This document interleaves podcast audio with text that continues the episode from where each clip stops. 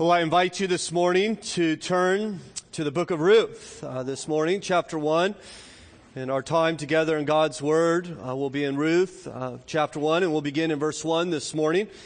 If you do, uh, using the Pew Bible in front of you, you'll find that on page 222.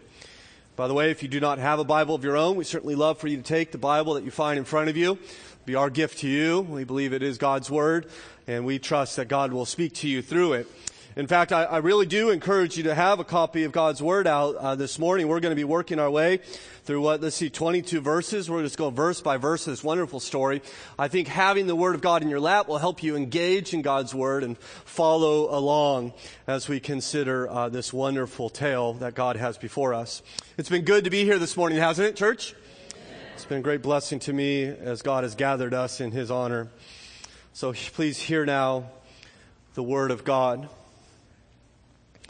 In the days when the judges ruled, there was a famine in the land. A man of Bethlehem in Judah went to sojourn in the country of Moab, he and his wife and his two sons.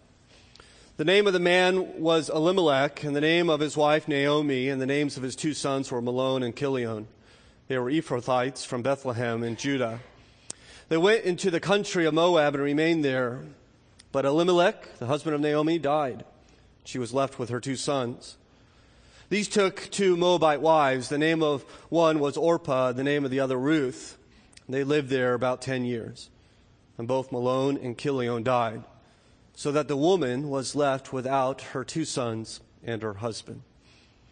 Then she arose with her daughter in laws to return to the, from the country of Moab, for she had heard in the fields of Moab that the Lord had visited his people and given them food.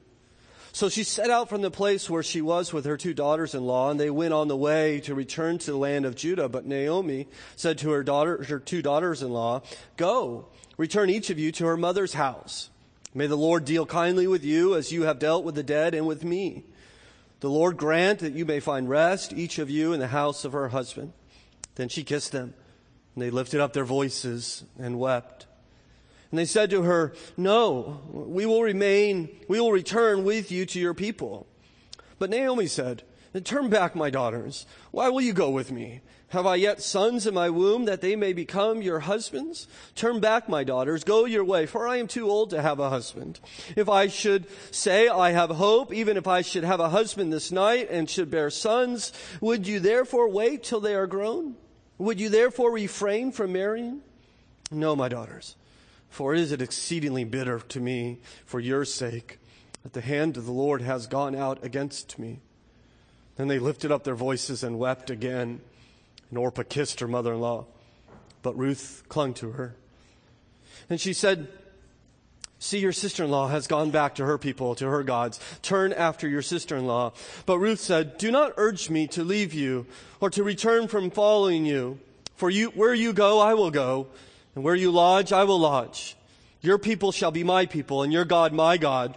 Where you die, I will die, and there I will be buried. May the Lord do so to me, and more also, if anything but death parts me from you.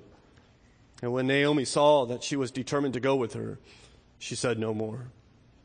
So the two of them went on until they came to Bethlehem, and they came to Bethlehem. The whole town was stirred because of them. And the woman said, Is this Naomi?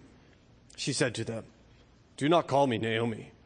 Call me Mara, for the Almighty has dealt very bitterly with me. I went away full, and the Lord has brought me back empty. Why call me Mara when the Lord has testified against me, and the Almighty has brought calamity upon me? So Naomi returned, and Ruth the Moabite, her daughter in law, with her, who returned from the country of Moab, and they came to Bethlehem at the beginning of the barley harvest.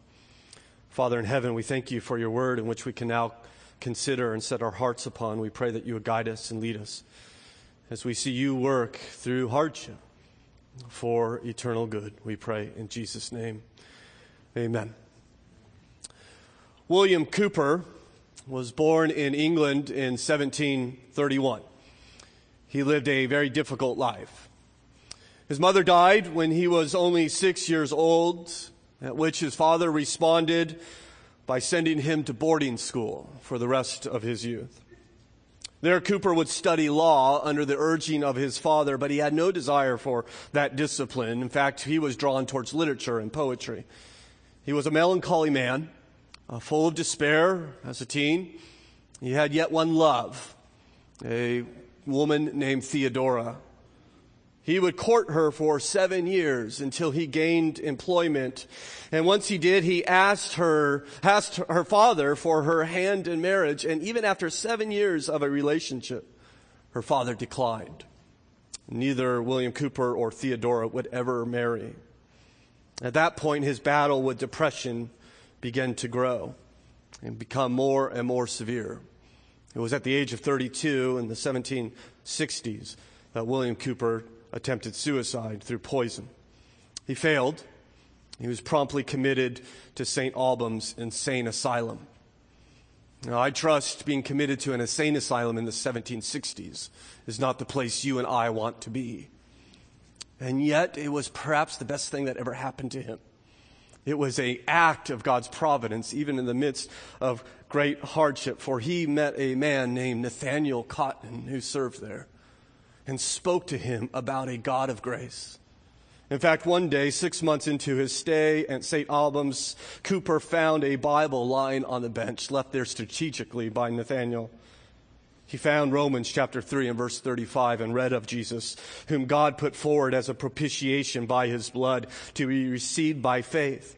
This was to show God's righteousness because in divine forbearance he had passed over former sins is that, that reading that verse that Cowper began to feel faith grow in his heart and a love for God began to abound. In fact, he would write of that day saying, immediately I received the strength to believe it and the full beams of the sun of righteousness shone down upon me. I saw the sufficiency of the atonement he had made, my pardon sealed in his blood and the fullness and completeness of his justification. In a moment I believed and received the gospel. He would go on and say, unless the almighty arm had been under me, I think I should have died with gratitude and joy. My eyes filled with tears, my voice choked with transport. I could only look up to heaven in silent fear, overwhelmed with love and wonder. Well, I wish I could tell you he promptly marched out of that asylum and lived a full and happy life. But unfortunately, his depression would not be so easily um, uh, dismissed. He would continue to battle it throughout the rest of his life, dying in the year 1800 in a state of silent despair. And yet what's extraordinary about Cowper was that even in his dark times and in his happy times, he continued to trust in God. His pursuit of God was largely manifested in the poetry that he wrote, writing a number of hymns. One of his hymns is in the hymnal in front of you. It is the hymn, There is a Fountain Filled with Blood. Now, if you know that hymn, and even if you don't, you can just tell by the title, it's somewhat of a sober hymn, isn't it? Written by a very sober man, a serious man, a man acquainted with grief, and yet one who continued to trust in the Lord. Perhaps Cowper's other most famous hymn is entitled God Moves in Mysterious Ways. He would pen, God moves in mysterious ways, his wonders to perform. He plants his footsteps in the sea and rides upon the storm. His purpose will ripen fast, unfolding every hour. The bud may have a bitter taste, but sweet will be the flower. Blind unbelief is sure to earn and scan his work in vain. God is his own interpreter and he will make it plain. I don't know if you could gather from Cowper's poetry that, that he would understand that even in the midst of hardship and sadness, he continued to believe that God was in control. That God, in fact, rides upon the storms. That God is the one who offers us a bud of bitter taste. In fact, he would go on and caution us in that hymn, judge not the Lord by feeble sense, but trust him for his grace. Behind a frowning providence, he hides a smiling face. How contrary to typical Western Christianity these ideas are. The, the idea that, that God is in control in all things, even in, in great hardship. I think quite often the, the, what passes for Christianity today is, is the idea of what is in it for me. Often people believe not simply because it's true, but because they think they're going to get something out of this relationship with God. Of course they will. And yet their, their trust, their, their hope is that God will bless them if they walk a certain kind of life. I think perhaps we all have that idea somewhere in our heart. We do certain things and God will watch out for us, right? Well, we have a smooth life. God is going to take care of us if we obey Him. And I would contend that it is partially true. I read the book of Proverbs. And you will clearly see the way of the fool and the way of the wise, and, the, and these paths lead to vastly different destinations. It is partially true. It's not if that we live obedient and God-fearing lives, that life generally may go well for us. But it is only partially true. Is what happens when we actually live that life and then rather than ease and peace, but hardship happens on us. It was some years ago that uh, friends, uh, acquaintances of a of mine were served as missionaries in the Middle East. And they left the comforts of Raleigh, North Carolina, their young family, and would travel there to serve God as on that foreign field in a difficult place. They soon became pregnant and had a son. They named him Noah. Uh, Noah uh, began to struggle rather quickly in his health, fight for his life, uh, a battle he would lose, and he would die about three months of age. I remember uh, asking God to spare the life of that child. I remember thinking, why, God, do people who, who leave ease of America and go to the Middle East and say, I will follow you, I will serve you? Why is it that they face such calamity and hardship and difficulty when, when my family has nothing of this sort and here we are, great comfort here in America? What is going on? What's happening? And I think that's in our hearts, isn't it? Somewhere in us, we want to know. I mean, this is, this is typical. I think when, sometimes when people lose a job, perhaps, and they start off strong, and they say, listen, God's gonna carry me through this. I have no worry. And then three months down the line, they're thinking, okay, God, anytime now, I would like some employment. And then six months down the line, they're thinking, God, I'm faltering a bit here. I think you perhaps think I'm stronger than I am. And 12 year, 12 months into it, they're thinking, where are you? Where are you? I've been trusting you. Why have you not cared for me? We see this in, in marriage, right? I mean, you've know relationships like this. Uh, these, this couple just happily in love, and then, the, and the, you know, the, the woman says, this, this is the man for me, right? This is my soulmate, that God has appointed this man for me before the foundation of this earth to be my husband. And then five years into it, she's thinking, I may have married the devil, right? Right? She has been sent from my enemy to destroy me. And they think, what? This is not what it's supposed to be. This is not how it's supposed to turn out. And this is, we struggle with this, isn't it? We evaluate Christianity quite often by how things are going in our life. And yet the Bible will present a different God to us. The Bible will show us that our God is not our therapist. He is not our life coach. He's not our mother. This is His universe. You are His. And He will rule over it. In fact, He will rule in ways that you would not rule and that I would not rule. As Cowper said, He rules in the storm. I think we would be wise, therefore, to judge not the Lord by feeble sense, but trust Him for His grace. Behind a frowning providence, He hides a smiling face. This to me seems to be the message of this short book of Ruth. That God rules in fact, you'll see here what I find extraordinary about this book is that he's not ruling through armies and kings and war quite often as he does in the Old Testament. You won't find a single priest, a prophet, or a king in this book. You won't find a single miracle, a dream, vision, or a word from God.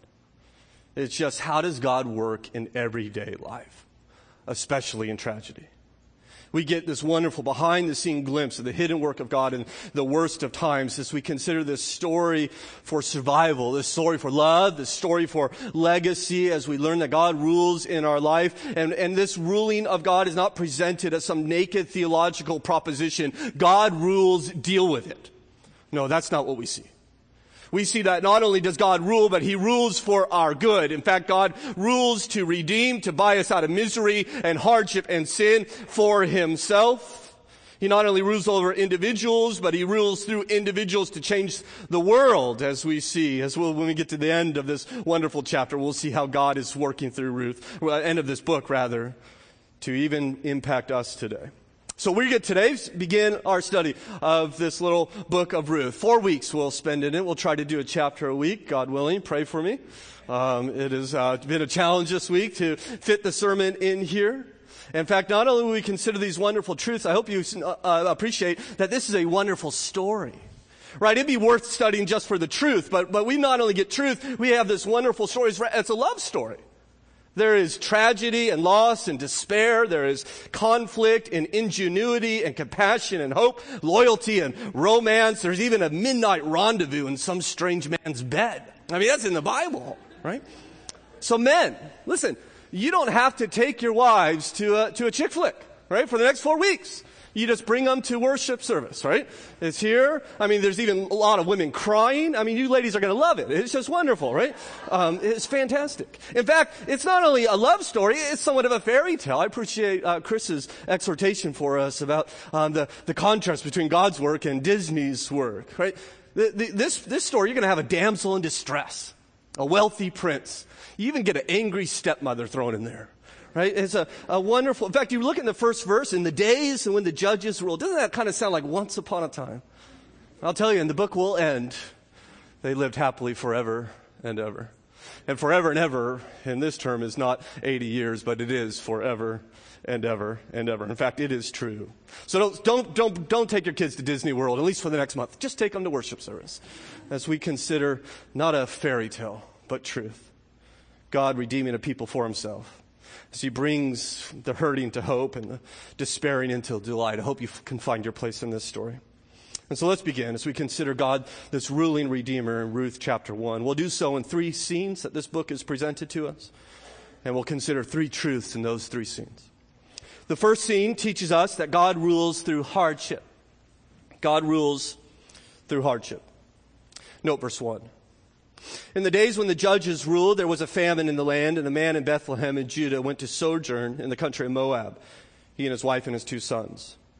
This is more than just a date and a place for us. This points us to the troubling times that were occurring amongst God's people. As you see that it is in the time of the judges. You want to know what's going on in Israel in the time of the judges? Just turn one page towards the front of your Bible and you'll see the book of Judges.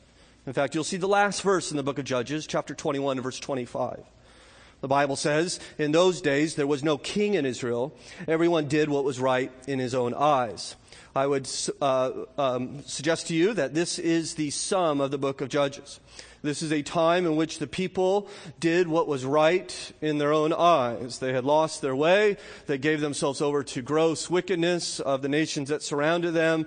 And this was indeed a terrible time. In fact, to make matters worse, if you're back in Ruth, you see it's not only in the time of Judges, but there was a famine in the land. It's somewhat ironic that the famine occurs in Bethlehem, which means house of bread. In other words, the bread basket there in Israel was empty. There's hunger in the house of bread. You and I, of course, don't appreciate what a famine is like. Uh, we, we throw our food away when we don't like it or it spoils. We have more than enough. We have food all around us. We can't appreciate the terror that they must have undergone, not knowing how I will eat next week, or the even more, how will I put food in my children? And they were literally starving, right? We throw that term around like uh, silly people quite often. We, we haven't eaten for two hours and we say, I'm starving, right? I need another Big Mac or whatever it is. They, they are literally starving. They don't know where food is coming. And so we have this credible famine. We also learn from the Old Testament that often famines are not random. They're just not happenstance. There's a number of times in the, the Pentateuch, the first five books of the Bible, that God promises to set famine on his people if they sin. We see this in Moses' last speech to Israel called the Song of Moses. He says, if you begin to act like the nations, God will send famine on you until you repent from your sin. Unfortunately, we don't see repentance in this story. Uh, rather, we see flight a self induced exiles, you note in verse 2. The name of the man was Elimelech, and the name of his wife Naomi, and the names of their two sons were Mahlon and Chilion. They were Ephrathites from Bethlehem and Judah. They went into the country of Moab and remained there. Moab would be to the east of Israel, about 50 miles away. You could stand in Israel and see the mountains of Moab. It would be today what we would call Jordan. Being such close neighbors, Israel and Moab would have a long history together. Unfortunately, none of it was good. When God redeemed Israel out of Egypt by his outstretched arm, they sought to pass through Moab, which would be their distant cousins descended from Lot. They would refuse. In fact, later on, the king of Moab, a man named Balak, would hire a prophet named Balaam in order to curse the Israelites, which God would forbid. Things got especially bad in Numbers 25 as Israel wandered and they settled down near Moab and they began to, um, uh, the men began to have sexual relationships with the Moabite women. The Bible tells us in Numbers 25, while Israel lived in Shittim, the people began to whore with the daughters of Moab. These invited the people to sacrifice of their gods, and the people ate and bowed down to their gods, and the anger of the Lord was kindled against Israel. In fact, God would go on to strike down 24,000 people in his great wrath. And so this is what the women were known for as seducers, sexually immoral. The Moabites would worship the god Chemosh, which God would call the vile god Chemosh. It was a place known for immorality and idolatry, the sworn enemies of God's people. And it is here to where Elimelech takes his family. It leaves us wondering why. Why there, of all places? We're not told. But I think generally we could probably say he did what was right in his own eyes, as did his contemporaries in that day. In fact, his name, Elimelech, means my God is king. But it appears that his God is no more his king than he was of his fellow Jews. There was no king in the land. Rather than staying where God had, the land that God had given, rather than mourning their sin and trusting God, rather than repenting as they are told to in previous scriptures, he surveyed the situation, didn't he? And he did what he thought was best in his own eyes without any consult with God as he chose the road to Moab. I think there's probably a lesson there for us, isn't it? Quite often, I think when we make those big choices, what we will do or will we, where will we end up, we consider our future and we think what will provide me with the most comfort and security, the best chances for a prosperous and successful life.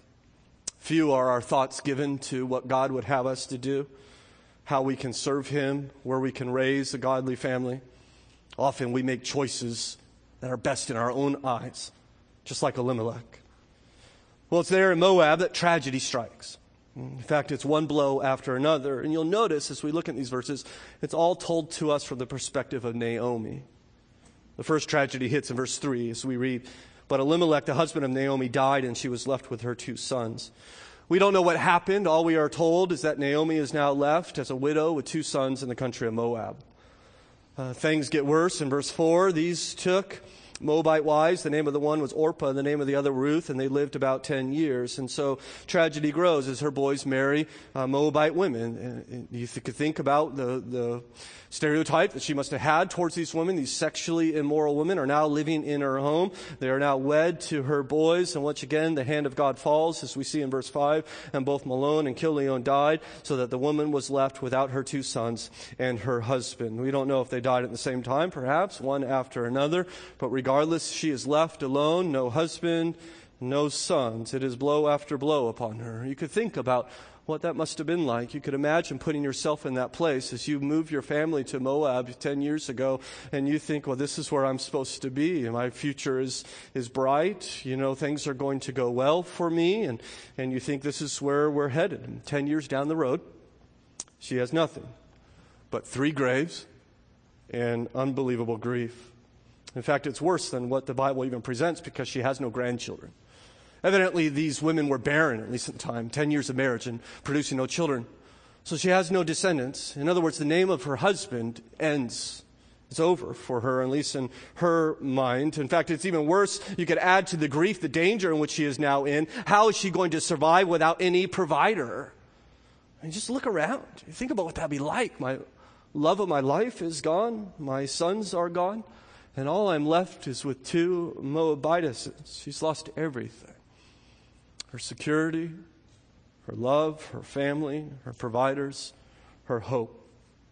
Of course, we're left as we look at this is asking why. And we wonder why such calamity hits. In my research for this message, many have suggested it was because of the sin that they committed, the fleeing to Moab or the, the marrying foreign wives, which were forbidden.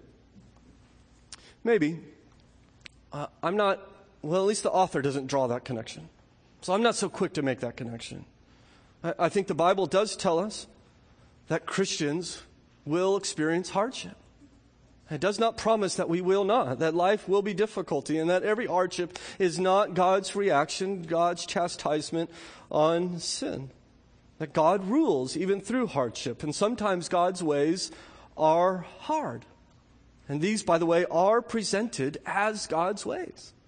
This is presented to us, and it will be very more clear as we move on that this is what God is working in. Perhaps you're here this morning, you're not a Christian. Um, I do want you to understand that the Bible teaches that you are not in control of your life, that God is which is not to say you don't have power or responsibility, but it is to say that God has all power over your life and over Naomi's life. In fact, the Bible teaches us that you were made for God, that you were made to find your delight in God, that you have made to find your satisfaction in Him. In fact, there was a day in which Jesus Christ, the Son of God, walked upon this earth and He said, I am the bread of life. He would go on to say, whoever comes to me will never hunger. In me, you will never hunger again if you come to me. Which raises the question, how do we come to Jesus? Well, he would go on and tell us, whoever believes in me will never thirst again. We come to Christ, we come to Jesus by believing in Jesus, and there we find what we are made for. I wonder if you've ever considered that. The, the satisfaction which you desire, which you seek everywhere, is actually found only in God. Well, for us Christians here this morning, I want you to see, and even at the very beginning of our study of this book, this is a very real book, isn't it? I mean, this is very, there's no, no happy spin put on these terrible events. That, that God's goodness is not evident always in the circumstances of our life. And yet the book is not going to pretend that God is out of control in it. As Cowper would say, God moves in mysterious ways, his wonders to perform. He plants his footsteps in the sea and rides upon the storm. God is in control. I think that gives us great hope, by the way. Because if God is in control, then no matter what trouble you find yourself in, that God is powerful enough to overcome it. And we see him begin to do so in verse 6. And then she arose with her daughters in law to return from the country of Moab, for she heard in the fields of Moab that the Lord had visited his people and given them food. There is a barley harvest. In the depth of that despair and distress, there is a glimmer of hope. We'll see this throughout this book. We'll have to look for it. But there's going to be a lot of darkness in it, but occasionally the light uh, of, of God's goodness and provision is going to shine through these clouds of hopelessness. And we, we need to look for that. We, behind this frowning providence, God is hiding a smile smiling face. And she learns that not only is there food in Bethlehem, but rather clearly from verse 6 that the Lord had provided food. And so we see her response to this news in the second scene as we learn that God's rule is worthy of trust. Notice verse 7. So she set out from the place where she was with her two daughters in law and went on their way to return to the land of Judah. You can imagine that the welfare programs in Moab were not very generous in that day. An elderly, widowed alien living amongst her enemies will not survive long. So she goes home. She doesn't go alone. Uh, she goes with her two daughter-in-laws. Now, there was a custom in this day, from what I understand, is that you would walk departing guests down the road for a bit. So perhaps they're just fulfilling their custom, or perhaps there's a greater commitment, but we do know that Naomi won't have them walk too far, for she says to them in verse 8, Go, return each of you to your mother's house. May the Lord deal kindly with you as you have dealt with the dead and with me. The Lord grant that you may find rest, uh, each of you in the house of her husband. So she says, Listen, girls, you have your whole life ahead of you. Now go home. Right? Go home, get married, find a husband, and, and live this life. Go back to your moms. She must have thought, I trust, how can I care for them? I, am not even sure how I'm going to care for myself. How am I going to provide for them? In fact, how's it going to be like if I show up in Bethlehem with a couple Moabite women? How are they going to take that? No, they should go. They should go back to their people and to their home. Go home, my daughter, she says. Well, you will see in verse 9 that this is more than just a kind of a goodbye and God bless you. You can imagine what they went through. In fact, we get a glimmer of that as we read on. Then she kissed them and they lifted up their voices and wept. Right? It's a terrible scene, isn't it? There's just a lot of emotion there. are These three women on the roadside just wailing and crying and tears and snot going everywhere. And it's just this big, terrible mess, right? This big, loud commotion, right? This great hardship. And can you imagine the path that they have walked together and the hardship that they must have endured? And they finally compose themselves and they begin to protest with Naomi in verse 10. She says, and they say, no, we will return with you to your people. We're not, we're going with you. We're, go- we're not going to leave you alone. This time Naomi will respond with a second argument, this time not with the life they can have in Moab, but with the life that they will find with her. Or in fact, the life that she cannot give her, for we see in verse 11. But Naomi said, Turn back, my daughters. Why will you go with me? Have I yet sons in my womb that they may become your husbands? Turn back, my daughters. Go your way, for I am too old to have a husband. If I should say I have hope, even if I should have a husband this night and should bear sons, would you therefore wait till they were grown? Would you therefore refrain from marrying? Right? This is kind of uh, her argument. So, what can I give you? I have nothing for you. Even if I had a husband this very night, which I don't because he's dead. But if I did, let's just imagine, even if I got pregnant this night, and even if it was a son, are you going to wait till he's of age in order to marry him? No, you have only one chance. Don't you see? Go home. There is your hope. With thee, you have nothing. I give you nothing. Well, she will conclude her argument in verse 13. No, my daughters, for it is exceedingly bitter for, to me for your sake that the hand of the Lord has gone out against me. Almost seems as if she's saying, My God is not worth following. He has dealt bitterly with me. His hand has fallen on me. If you stick with me, you will end up bitter too. Well, with a speech like that, you know what you get? More crying. As you see in verse 14, then they lifted up their voices and wept again. Once again, weeping and wailing. In their lives, their lives are ruined, their hopes unfulfilled, this unexpected sorrow. I don't know if you've ever met a family like this. I certainly haven't. A family with three widows and no children and very little hope for tomorrow.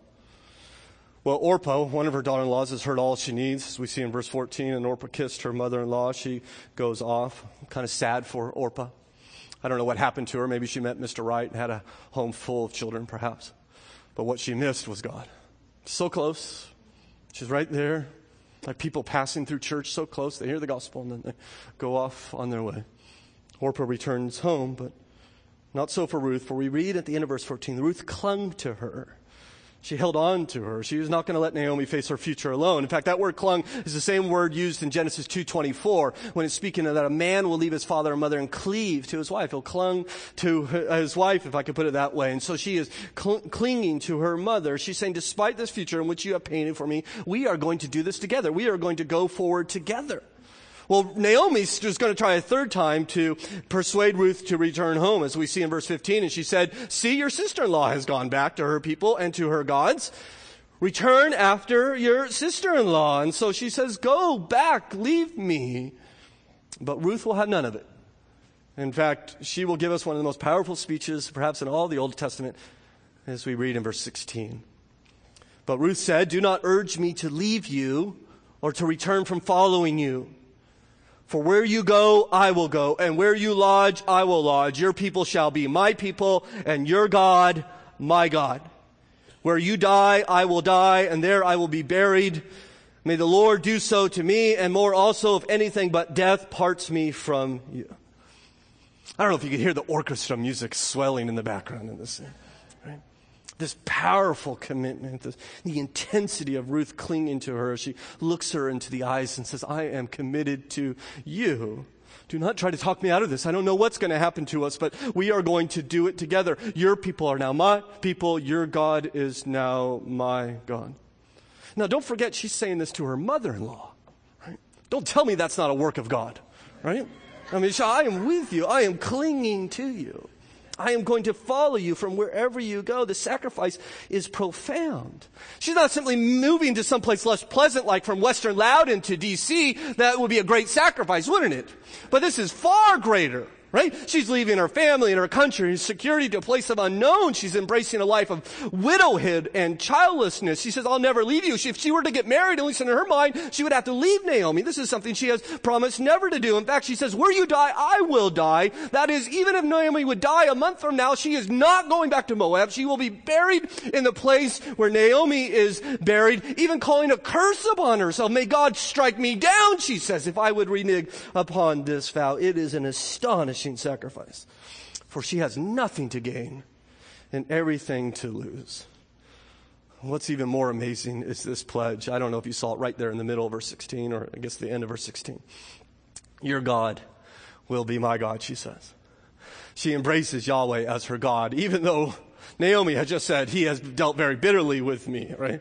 Naomi's experience with God has been bitterness. Ruth's experience as well and yet she chooses this God to be her God, even with Naomi's anti-evangelism. Do you caught that in verse 15? Go return to your God, she says. My God is no good. He's not worth following. And yet she committed to him, isn't she? Perhaps she learned of him from her husband before he died. We don't know. What we do know is despite this bitter life, despite the hardship in which she faced, she is committed to God. She somehow is able to see beyond these circumstances as she walks by faith with this God into the unknown. I'm committed to. That God would raise up Ruths in Hamilton Baptist Church, Ruths and Randys, who have this humble devotion to God.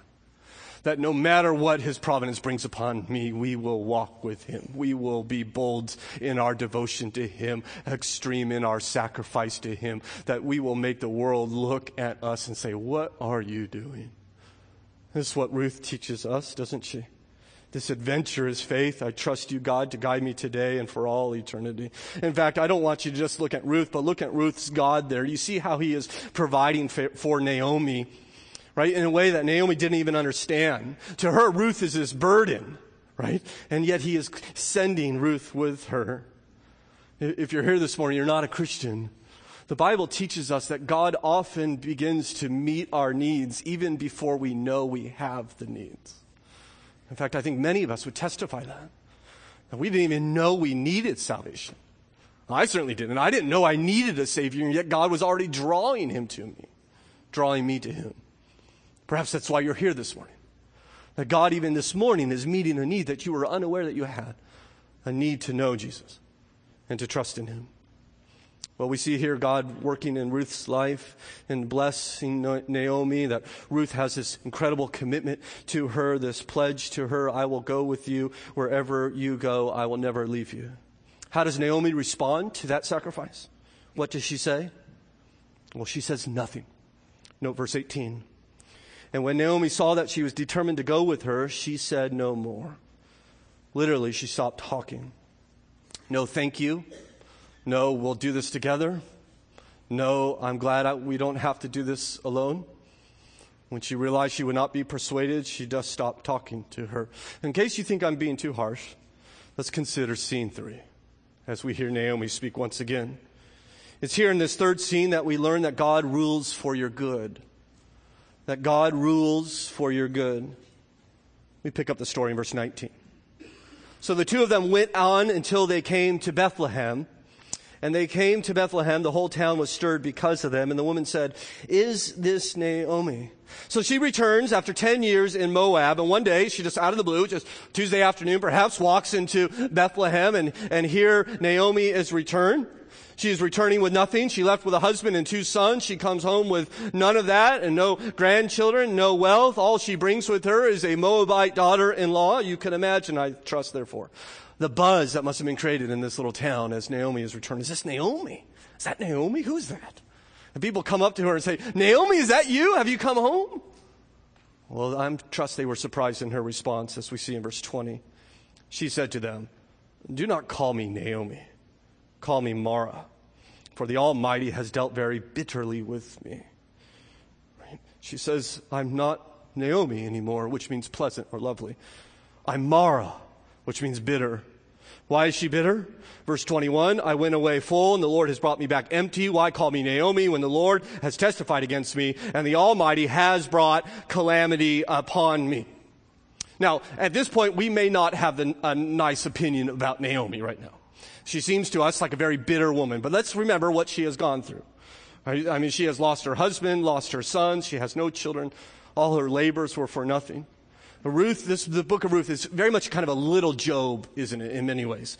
As we see this, this woman struggling, no doubt. She's having difficulty. And once again, I appreciate the honesty of the Bible. I'm struck by it. That the Bible does not try to present God's followers as these unreal people, these paragons in which we follow without question. No, they have troubles, and those troubles are re- real. In fact, I wonder if some of you can identify with Naomi. Maybe the circumstances in your life are bitter. Maybe it seems like calamity after calamity falls you. Maybe the pain does not leave you. Maybe you think, yeah, I, I could relate to that. I can understand that pain and that doubt and that hardship. I love the honesty of Scripture as it, she, the Bible presents her this way. But I also love the, the truth of Scripture. In fact, I, I don't know what you think about her statements. They're, they're kind of extreme, they're hard, but do you agree with her? The Lord has been bitter against me. The Lord has brought calamity upon me. What do you think about those statements? Well, uh, to be honest, I kind of love that theology. I think it's right on. I, I think whether we call it ordain or cause or permit or allow, I believe the Bible presents our God as a sovereign God. I believe that not one detail in this book, which I think will be presented rather clearly in the chapters to come, is outside God's providence. It is not presented as chance, that nothing happens outside the sovereign control of God. In fact, Job experienced tragedy, perhaps even exceeding that of Naomi, and he would say in Job 72, the Lord Almighty has made me taste bitterness of soul. This is the same man who would say the Lord gives and the Lord, what is it? Takes away. This is the same man, shall we accept good from God and not trouble? And both times he made those statements, the author of Job said, and Job did not sin with his lips. In other words, he is not attributing God that which is not from God. It is God who is a sovereign God, and he rules over everything the Bible presents. Perhaps you're here this morning and you're not a Christian. I don't know if you ever noticed the fact when hardship comes upon people, whether they're followers of Jesus or perhaps deny the existence of any God, they nevertheless have this instinct. It seems like this reaction to ask, why? Why? As if they assume there's some purpose behind it. Well, I think that's part of the image of God in us. I would suggest to you that Scripture teaches there is a purpose behind it that God is in control, and sometimes He doesn't reveal His purpose, but nevertheless, He is in control. That, that, that God is ruling over Naomi's life. He will rule over nations. He rules in the White House. He rules in your house. I've read some commentaries who say, look how weak Naomi's faith is here. I'll take this faith any day of the week over what I think passes for Bibleless, sentimental, weak faith that says God's not in control. God is somewhere else. This snuck up on God, that God wishes he can change it but can't. I think that's just totally devoid of Scripture. I appreciate her faith. She calls out that God is in control. God is not caught off guard. He is not shocked by events. He is the Almighty. As she affirms twice, He is El Shaddai. He rules. And I think the rulership of God, the sovereignty of God should be the rock upon which we stand in the midst of hardship and trouble. The question that the book of Ruth raises is not, is God in control? The question that it raises, is God good? That's what she's asking. Are people kinder than God? I mean, here's Ruth, right? Sticking by Naomi's side. What about God? Where is he? Why is it calamity after another? And Naomi certainly doubts the goodness of God, does she not? She is unlike Joseph, who acquainted with grief himself, nevertheless said, what you intended for evil, my God intended for good. She can't see it. She can't see Ruth standing right next to her, can she? We see it. I mean, when she begins to gripe, our eyes are drawn to Ruth, aren't they? I imagine how much she must have stuck out in that, in that town, a Moabite walking down the street with the whispers and the stares, and then to stand by Naomi and hear, I came here full, and now I've, I've left here full, but rather, and now I come back with nothing. Nothing. She hears her mother in law say, She is nothing. Empty. And we're thinking, I don't know, if you think, really? Nothing? Do you not see what God is doing? In fact, if you read on in verse 22, you see, so Naomi returned and Ruth, what is it? The Moabite. We already know that, but the, uh, the author wants to drive that home. Her daughter-in-law with her, who returned from the country of Moab, and they came to Bethlehem at the beginning of the barley harvest. You see once again another glimmer of God's hope that God is providing for her. The barley harvest is here, but she can't see it. All she can see is her pain. All she can feel is her anguish. This is what happens in the midst of hardship. We become self-absorbed. We have trouble seeing what God is doing.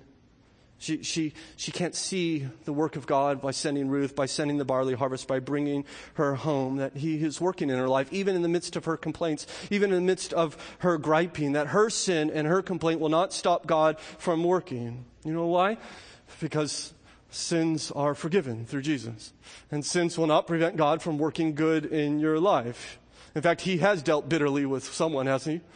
Namely Jesus as he had him drink the cup, the bitter cup of the wrath of God, that we, when we are sinners like Elimelech and wander off into a land of idolatry, he will forgive our sins. That we, when we are like Ruth, aliens outside of God's people who are owed nothing to, from God but wrath, are actually welcomed home. That we, when we are gripers like Naomi, might still receive our Father's gracious providence. God works despite our sin. He works through hardship. This is the testimony of Scripture, whether it be the barren barrenness of Sarah, or Joseph's enslavement, or Israel being outnumbered, or David's exile, or Daniel's in the lion den, or Christ crucified. God is working for your good. No matter what hardships you find yourself in, no matter where you find yourself today, follower of Jesus, I tell you from the authority of God's word, our God rules and He rules for your good.